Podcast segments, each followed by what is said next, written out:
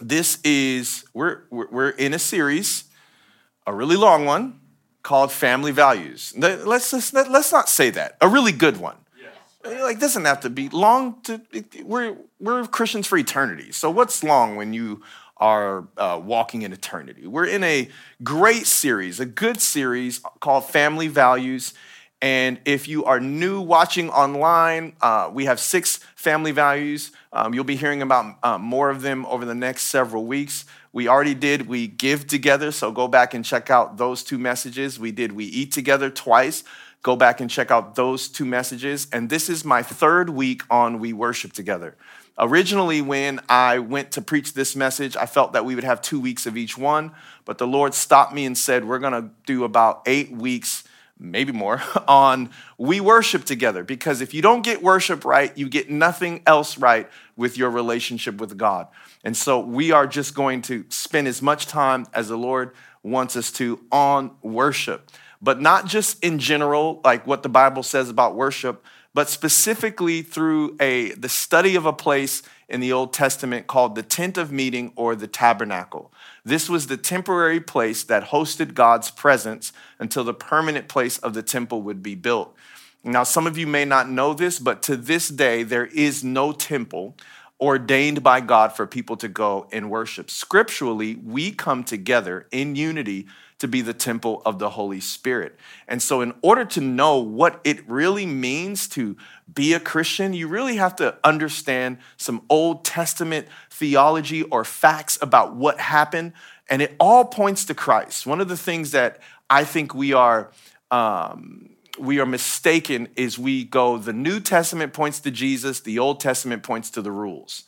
No, it all points to, to Jesus, and it is in maturity that you can find Jesus and love through a rule, a law, or a regu- regulation. Think about immature children who um, cannot see love through rules. Nobody, you're not having pizza five nights in a row. An immature kid, literally, that makes them feel unloved.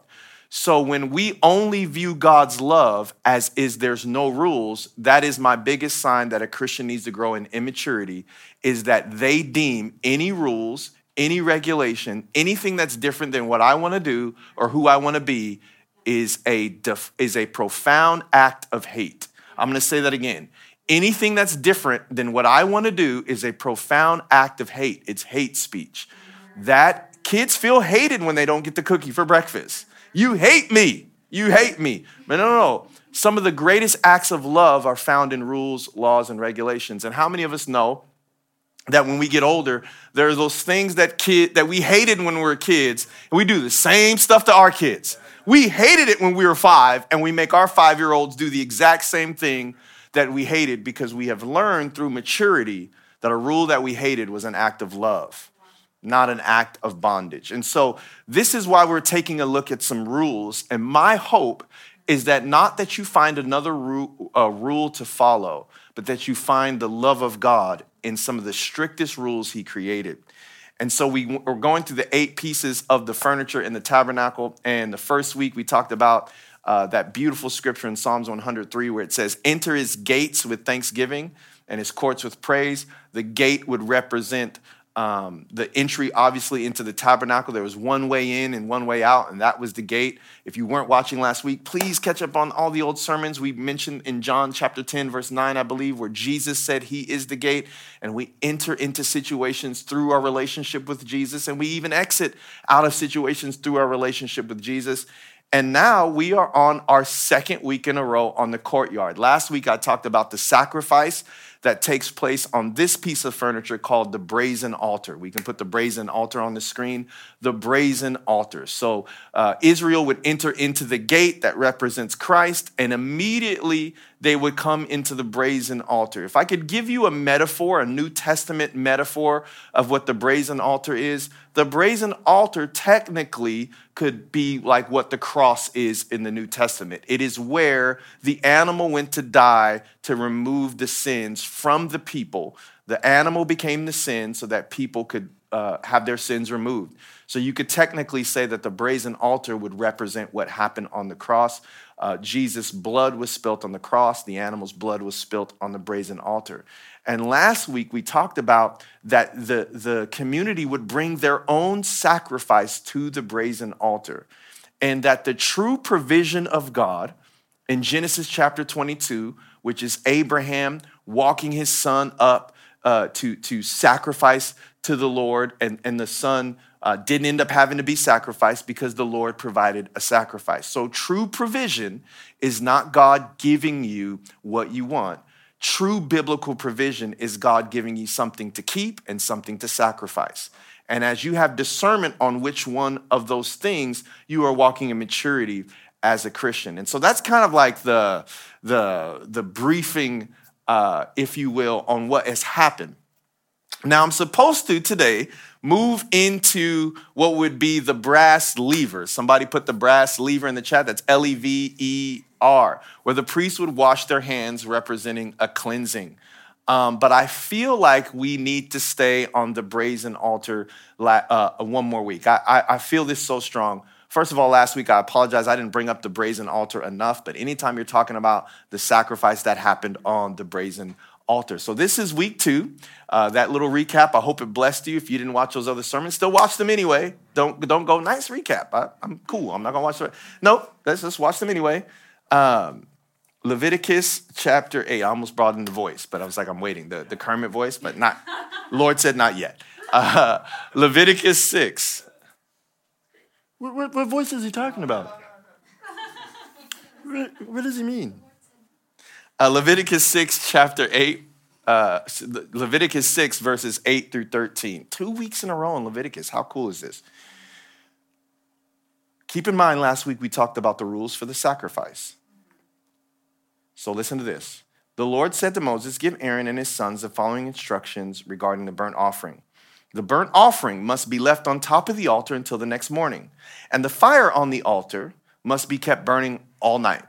So now, last week, we talked about there's rules for the offering, but I didn't want to move on to the next piece of furniture in the tabernacle until we understood that there was also rules for the fire. Someone say rules for the fire in the chat. Or you can say it out loud if you're in here, and on the chat if you're not in here. The burnt offering must be left on top of the altar, and the fire on the altar must be kept burning all night.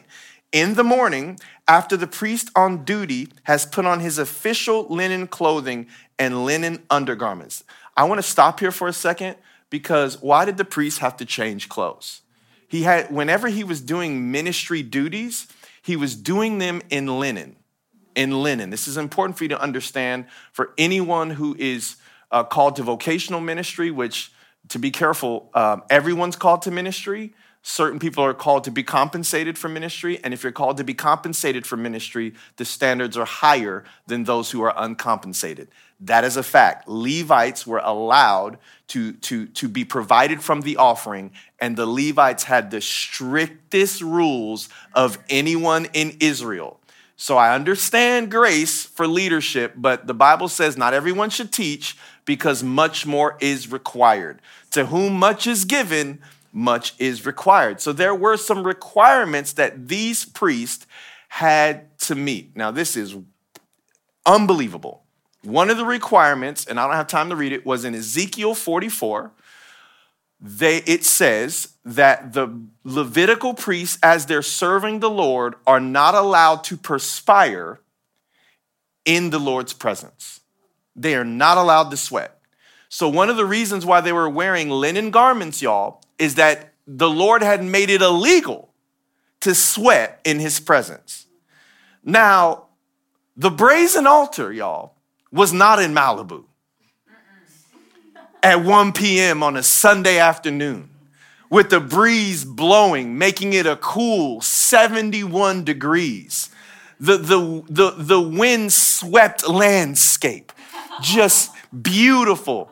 And you could just move around slow and perfect. Anybody like when you raise your hand, you got the little mark under your armpit.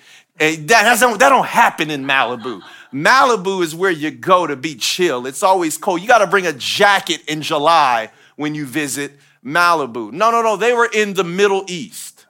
why would God make a rule that you can't sweat and then put you in a situation that promotes sweat? I feel like preaching. It just came out. I'm going to throw my binder. I said the Lord put the priest in a situation that promoted sweat and then told them you're not allowed to.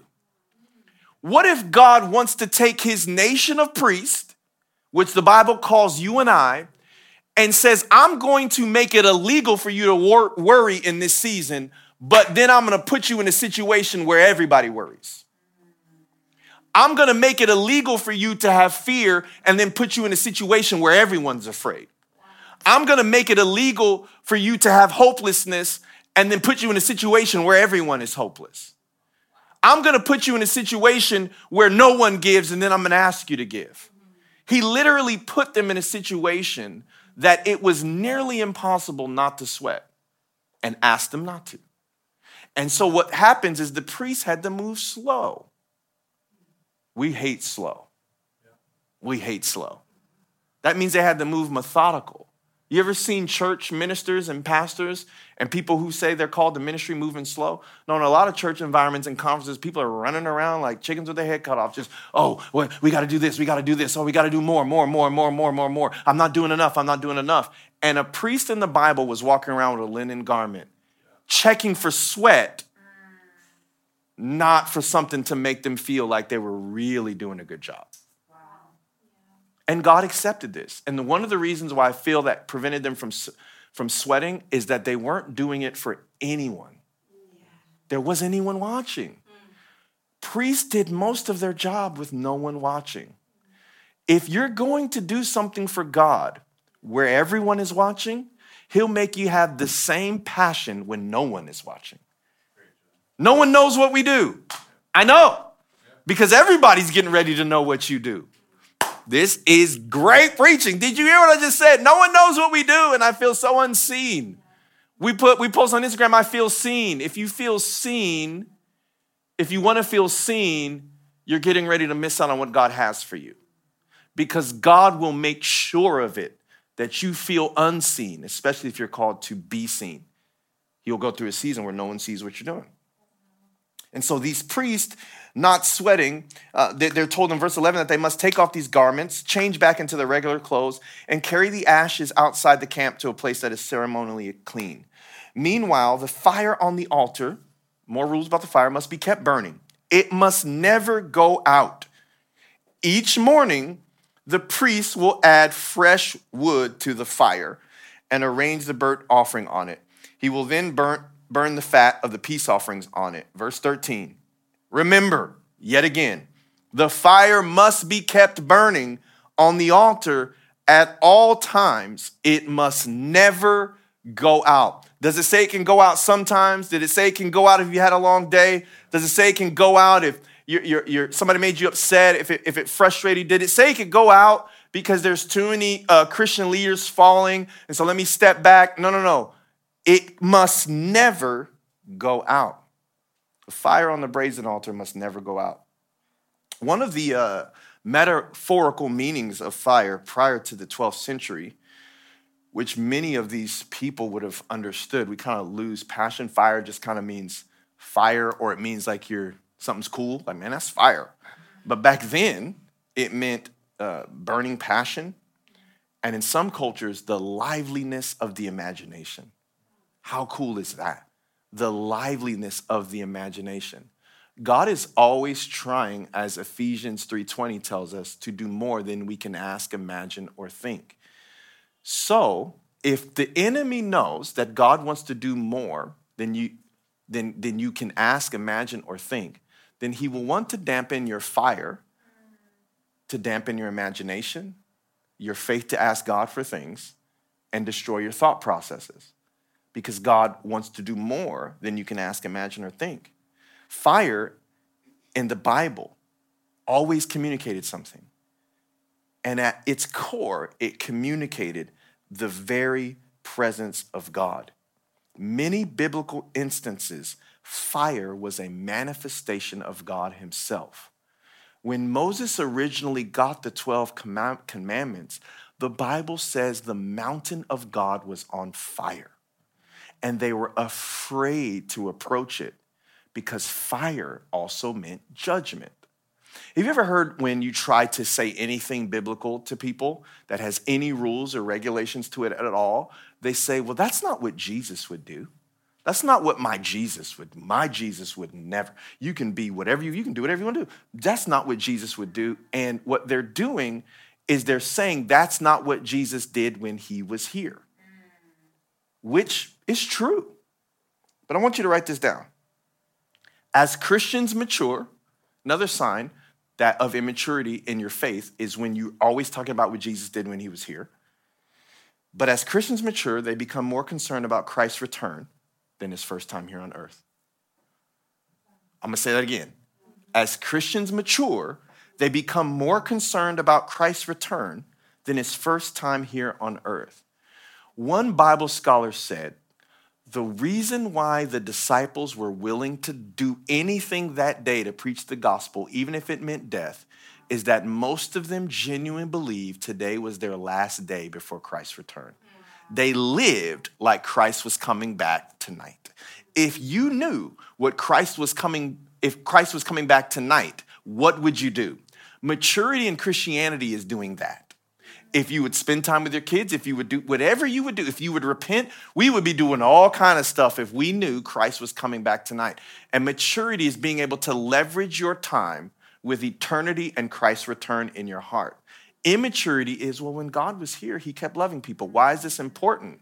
Because we're talking about the fire on the brazen, brazen altar. And a lot of people don't understand what's going to happen when Christ returns. Second Thessalonians, verse 1 through 7, uh, says that uh, God wants to give um, relief to, to you who are troubled and to us as well. And this will happen when the Lord Jesus is revealed from heaven in blazing fire. So that means that when Christ comes back, he's coming back with the fire of judgment. The reality is, he was here with compassion and love and grace but the gap in between Christ's resurrection and ascension to heaven is not to remind people how Christ walked around petting, petting lambs and hanging out with people. It's to remind people he's coming back and to prepare people for his return because it was a love fest when he was here. It's judgment day when he comes back. And if you are so focused on his love that you are not reminded that he's coming back with fire, if you are so focused that he came with love that you forget he's coming back with fire, then love will make you do some really silly things. Think about what the silly things we can do when we love our kids. We can love our kids so much that we don't discipline them. We can love our kids so much that they yell at us and they scream at us. We can love our kids so much that we let them do things that they shouldn't do because we're more concerned with making them feel loved than the actual profound fact that since God is love, then his truth must be an act of love as well. And so, what does that mean for us if you're watching for the first time? It's like, yo, Christ is coming back. It, I'm just saying, don't, you, you know, you, we all had those parents, man. You had that, you, there's certain family members, certain people had that dad. You didn't play with mama. You didn't, we, mama don't play. Mama will love you, but don't, we don't disrespect, we don't disrespect our family. We, I, I, there was a reverence there that children had for their father. So I feel sometimes if we're not careful, what the fire of God and the brazen altar represents is that God Himself is a fire. God Himself is an all consuming fire. And we need to be careful that in order to feel loved or to love people, that we don't do our job to prepare Him, them for the second coming, which says Christ is coming, not as a baby, but as a blazing fire and we think he's coming back as a baby. This is why on, on Christmas, we sing, Away in the manger, no crib for a bed. The little boy Jesus laid down his sweet head. We sing those songs and people rock back and forth. But there's really no worship song. He's coming back with the fire of judgment and every sin that you make will be accounted for. We don't sing that, but it's true. But that's not encouraging. So let's remove all the things out of the Word of God and all the things that are in Christ's nature that don't feel nice, warm, and fuzzy. And we, we miss out on this fire that I believe that the brazen altar represents, which is the presence of God. Glory is also associated with fire in the Bible. Exodus 24, verse 17 says, To the Israelites at the foot of the mountain, the glory of the Lord appeared at the summit like a consuming fire. So, this is the part where the glory represents Sometimes it's hard to distinguish the glory of God between the presence of God. But one of the best interpretations for the glory of God is when Moses said God to God in Exodus 33, God, show me your glory. And the Bible said this, uh, that, that God said to Moses, Yes, I'll show you my glory. I will let all my goodness pass before you. And then the Bible says that Moses had to hide from God because all of God's goodness would kill Moses because Moses wasn't holy enough. So, what does the fire of God also do? It purifies us of our sin. Remember this the sacrifice was burned in the fire. So, when the priest laid hands on the sacrifice, transferring the sin of the people to the sacrifice and the righteousness of the sacrifice to the people, then the sacrifice was put on the altar and burned by fire, representing the burning of sin.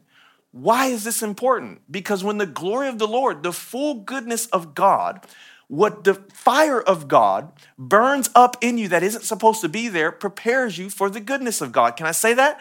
The fire of God, which is purification, prepares you for the goodness of God. If God were to let all of his goodness pass before you in your finances, all of his goodness pass before you in blessing, all of his goodness pass before you, it would take you out. Anybody know out there that blessings are, are heavy? Sometimes blessings are, you know, carrying blessings or managing blessings are harder than waiting for them. For the real people who are walking in blessing, I thought it was hard when I was waiting for blessing. Oh my God, it's nothing compared. That's why the Bible says these light and momentary troubles are nothing compared to the glory that will be revealed later. Light and momentary trials. What is you, you that's why it's so important to read your word, y'all because it calls in First Peter these trials fiery trials. It is fire that prepares you for glory. Another thing we should know about the fire is Christians are supposed to be baptized in the fire of God. Anybody want to be baptized in the fire? We love water baptism. We don't want the fire. And back to what people say about Jesus. You know, we should just be more like Jesus. Jesus just loved people. Jesus didn't bring this up. Jesus didn't bring that up. He just walked around and loved people. John the Baptist said this about Jesus I baptize with water those who repent of their sins and turn to God. But someone is coming soon, he's talking about Jesus, who is greater than I am. And he could bring up a lot of attributes about Jesus. He could bring up that Jesus was loving, that he just walked around and loved people, that Jesus was Jesus was all those things. Someone's coming greater than me. Wait till you see the miracles. Wait till you see the awesome. Wait till you see the provision. Wait till you see the love. Wait till you see the way he treats people. He could have brought all that up to suggest that Jesus was greater than him. But he brought up one thing. I'm not worthy to even be his slave because he will baptize you with the Holy Spirit and with fire. I love this message so much. Are you learning anything about Jesus? The fire represents Jesus as well. Not just the love, but the fire represents Jesus as well, his purifying fire. A lot of people uh, say, well, G- what did Jesus say? Jesus said in Luke 12 49, I have come to set the world on fire. And I wish it were already burning. God wants to set Oasis Church and the city of Los Angeles and the nations on fire for God. If there are any laws being passed that you feel are against God's word, it's because the nation is not on fire. And the church's fire has gone to a smoldering, flickering flame.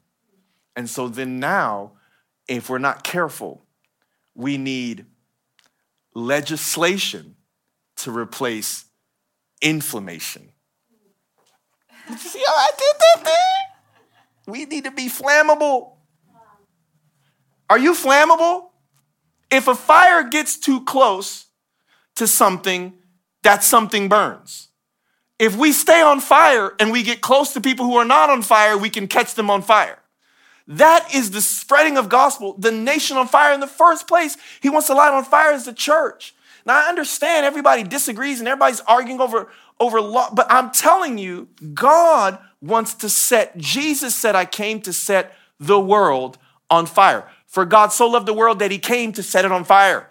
See, we can't look at John 3:16 and not look at Luke 29. For God so loved the world that he sent his one and only son to set the world on fire not just to walk around and people could just live how they want, do what they want, be who they want. No, no, no. I so love the world that I want to set it on fire. Do you so love your neighbor that you want to see them on fire for God? Or is your faith your faith and their faith is their faith? No, he so loved the world, he wanted to see the world on fire.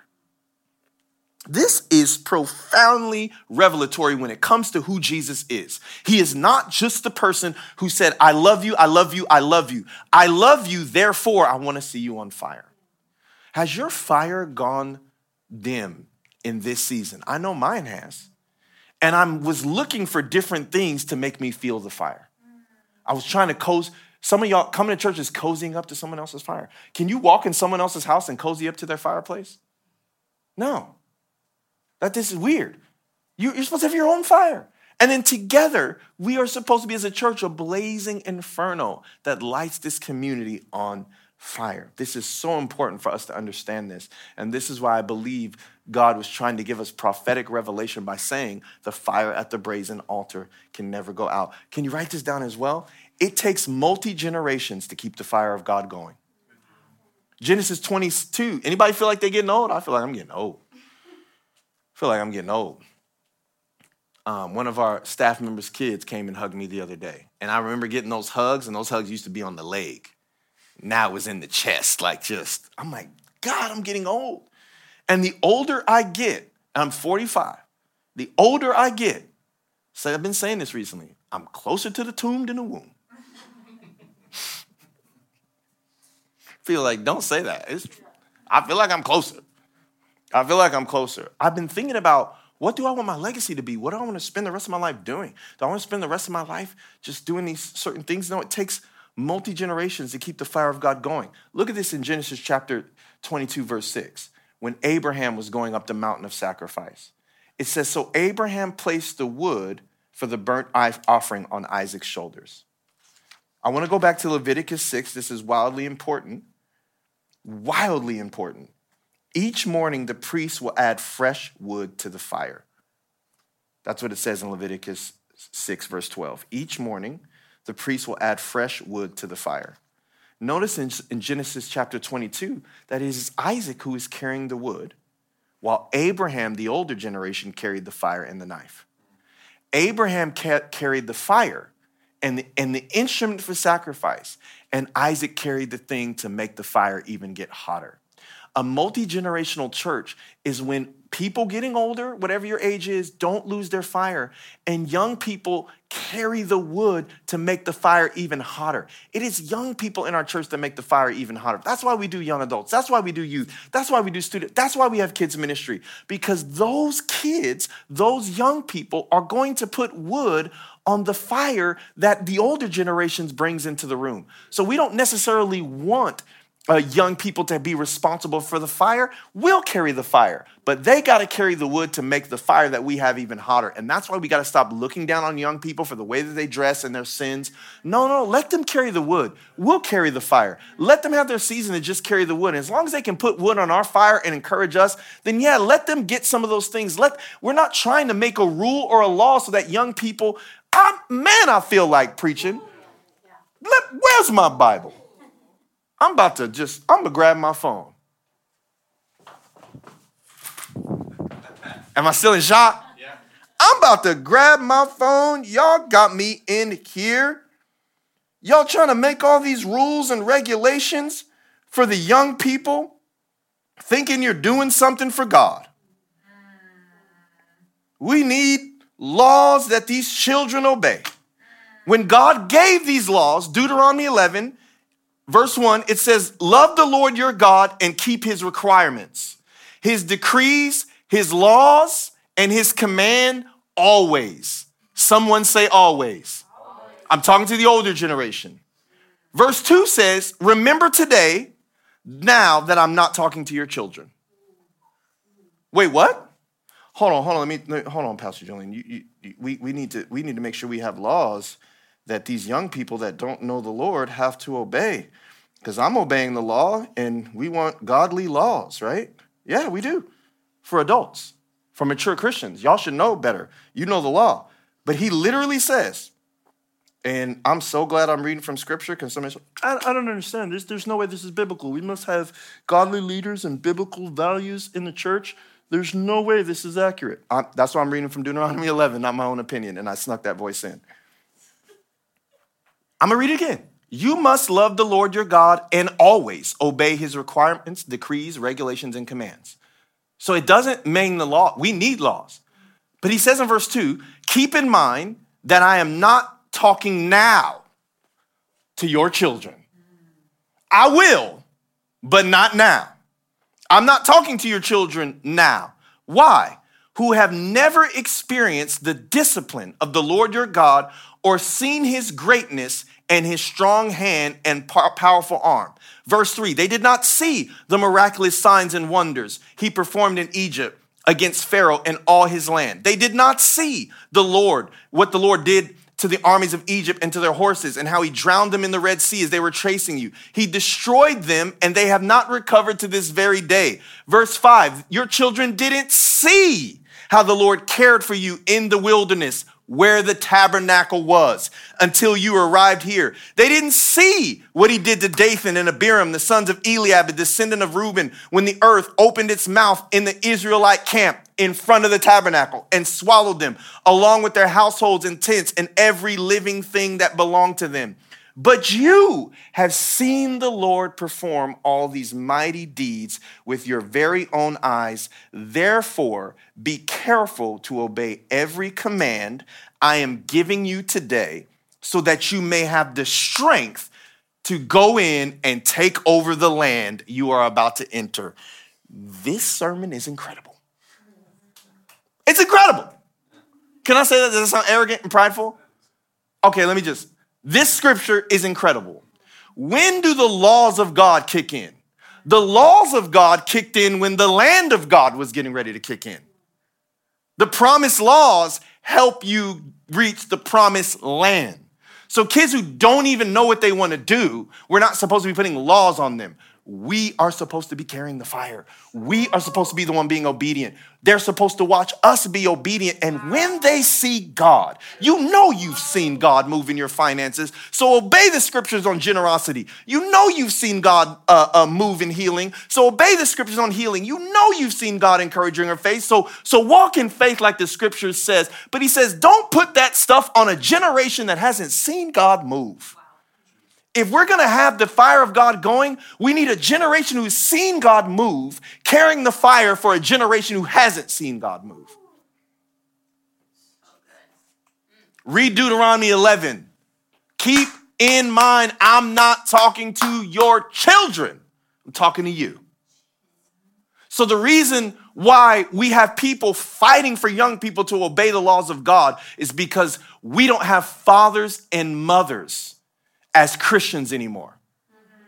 And and and I, I feel like flowing. I feel like pre. And by the way, between the book of Malachi and the book of Matthew was 400 years of silence.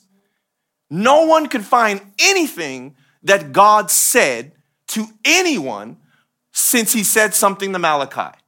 And the first thing he said in, in Matthew, he said something to a man by the name of Zechariah. This ain't in my notes, I just feel like preaching. The last thing he said to Malachi was the hearts of the father would return to the hearts of the children. And then he didn't say anything else for 400 years. 400 years later, read it. in Matthew, he would talk to a man named Zechariah and tell Zechariah he's going to have a, a, son by the name of John the Baptist. Why are you going to have a son? Because the hearts of the father are getting ready to return to the hearts of the children. And Zechariah went, When is the last time I heard that? 400 years ago. And God repeated himself. 400 years, God repeated himself. So, what happens before the law is the hearts of the fathers and the mothers need to return to the hearts of the children, the younger generation, and the, the, hearts of the children need to return to the older generation. And now the older generation carries the fire, and they don't put that fire on the young generation. They say, You give me the wood, I'll keep the fire. And when you grow in maturity, and you see God move. Now we got to talk about some regulations because the regulations were not meant to make God happy. They were meant to take you to the next level. Does anybody want to go to the next level? Don't pray for the promised land and not want the rules. God never gave them anything in Egypt to do. Wow. Egypt would represent where America is right now, and not one law was given to them. He brought them out of Egypt into the wilderness, which represents the presence and the tabernacle of God. And then here come the rules. So it's only when he removed them and they knew that God had done something with them that he started to give them expectation. Why do we have biblical expectations for people who have not seen the living biblical God? Because we've lost our fire. That's why. We've lost it. And so we want to shortcut holiness through legislation when at the end of the day came through fire. I was the most sinful person ever. There's no one in this room who's committed more sin than me. And thank God I didn't come to, to certain churches right now. Thank God I came to a church and met a man on fire. Because had I not met a man on fire, I would not be who I was today. You, I did not become this from coming to church and going to connect groups. We got to do all those things. I came to church because in the connect group, I met a man on fire. I feel like throwing this binder. So I hope that people meet me in between now and when I get to meet Jesus in person and they meet a man on fire because I've lost my fire for a while. I lost it. And then I start looking for God to do different things to get my fire back.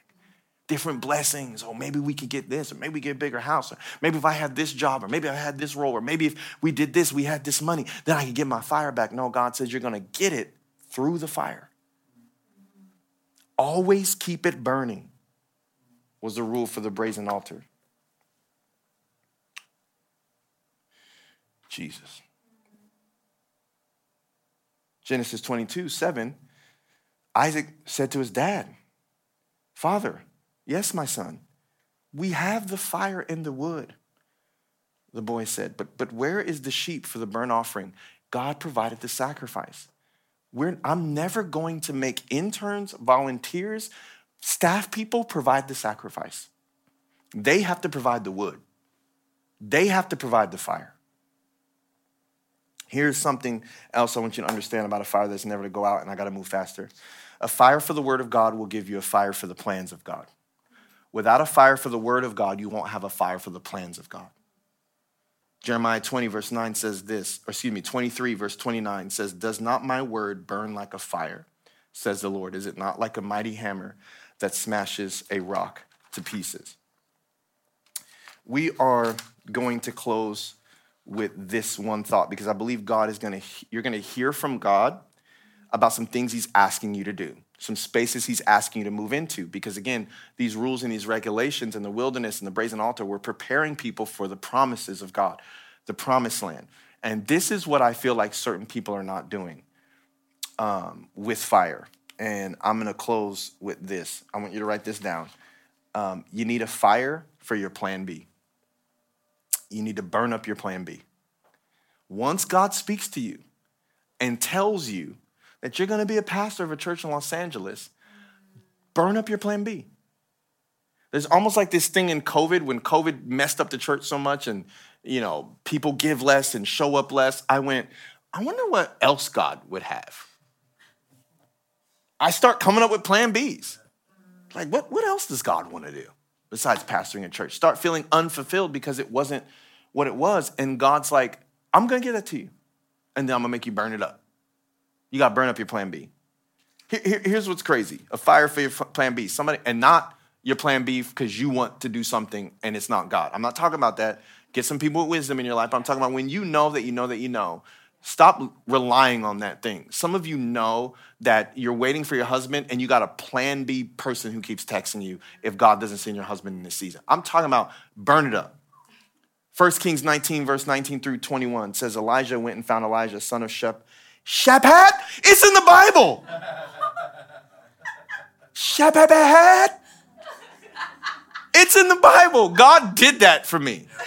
Everybody put it in the chat. Shaphat? So Elijah went and found Elisha, son of Shaphat, plowing a field. There were 12 teams of oxen in the field, and Elisha was plowing with the 12th team, which is the most unqualified team, the team that the, the, the first 11 went first. So uh, if you went last, you were inexperienced. Elijah went over to him and threw his cloak over his shoulders. He, he gave the promise to the person who was unqualified, and then he walked away. Elisha left the ox standing there, ran after Elijah, and said to him, First, let me go and kiss my father and mother goodbye, because he knew it just went down. It went all the way down, and then I will go with you. And Elijah replied, Go back, go on back, but think about what I've done to you. Think about the moment we just had. Think about that moment you had with God where he told you what he would, you would do. And the Bible says when Elisha thought about that moment, he returned to his oxen and slaughtered them and he used the wood from the plow to build a fire to roast their flesh. And he passed around the meat to all the townspeople, and they all ate. And then he went with Elijah as his assistant. He didn't go into what God called him to until he burned up the thing he would be tempted to go back to if it didn't work out. This is good stuff, Brother Sam. This might be in my top three. Lord, is that okay to say? Holy Spirit said it's in your top three. Holy Spirit said it's in my. You do you the fire of God burned up his plan B. Do you need the fire to burn up your plan B today? Are you having trouble in your marriage and deep down you've been thinking about a plan B? Do you need the fire of God to burn up your plan B? Are you're having trouble in your calling and you need the fire of God to burn up your plan B?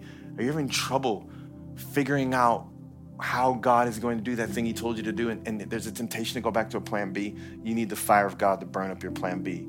Leviticus 6, verse 13, at the brazen altar, it said, Remember the fire must be kept burning on the altar at all times. I want to leave you with this thought. If we're going to talk about the sacrifices that need to be put on the altar last week, then you have to understand the altar is rendered useless if there is no fire. So as we make these sacrifices for God, they feel like obligations without fire. We need the fire of his presence, the fire of his glory, which represents his goodness, the fire of his purity, which represents the removal of sins. And we have to understand that Christ is coming back, not as a baby, but as a blazing, burning fire. And if we can get that in our heart, then yeah, you won't get there overnight, but it'll start to adjust how casual we are about allowing ourselves to do things that are different than what His Word says and what His Holy Spirit would lead us to do. Father, I thank you so much for the fire of God that is sweeping across this online service, sweeping across our nation. And God, we will wait on the Lord. We are waiting for the fire of God, the fire that no politician can bring, the fire that no pastor can bring, the fire that no spiritual leader can bring. It is a fire that only you can bring.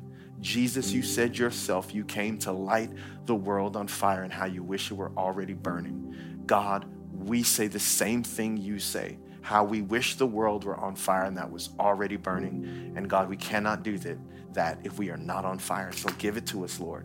In Jesus' name, amen. Amen.